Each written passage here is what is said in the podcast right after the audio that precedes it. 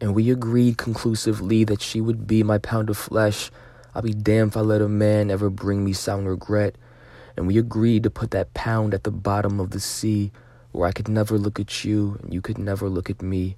And we agreed there wouldn't be even mention of your name. Father Time would concur he made worse that kind of pain. And we agreed on an accord to keep this meeting under wraps, to cover up the trails and put fire to every map. But I'd agreed to fingers crossed behind my back if ever we, though but a thought, were jeopardized, and from that thought they bid me leave.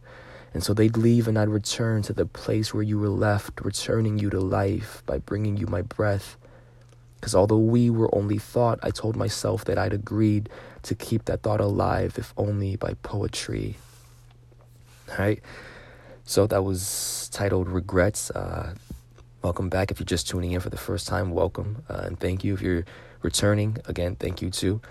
Uh, this is episode twenty-four of the Poetry Tea Corner podcast. And so the inspiration behind this particular piece was from a girl that... Um, for several reasons, whether it was like advice from friends and kind of personal inclination, like kind of gut knowing that it just it, it's something I probably shouldn't have pursued, um kind of restrained myself from from from going after, yet it's something that I mean this is I'm twenty-six right now. Let me think back, what, twenty-two twenty-three, like five six years of kind of having an acquaintance with this person, never really pursuing them romantically, and just kind of from a distance admiring and, and wishing and hoping and kind of in my mind playing with the idea, but never really going after it.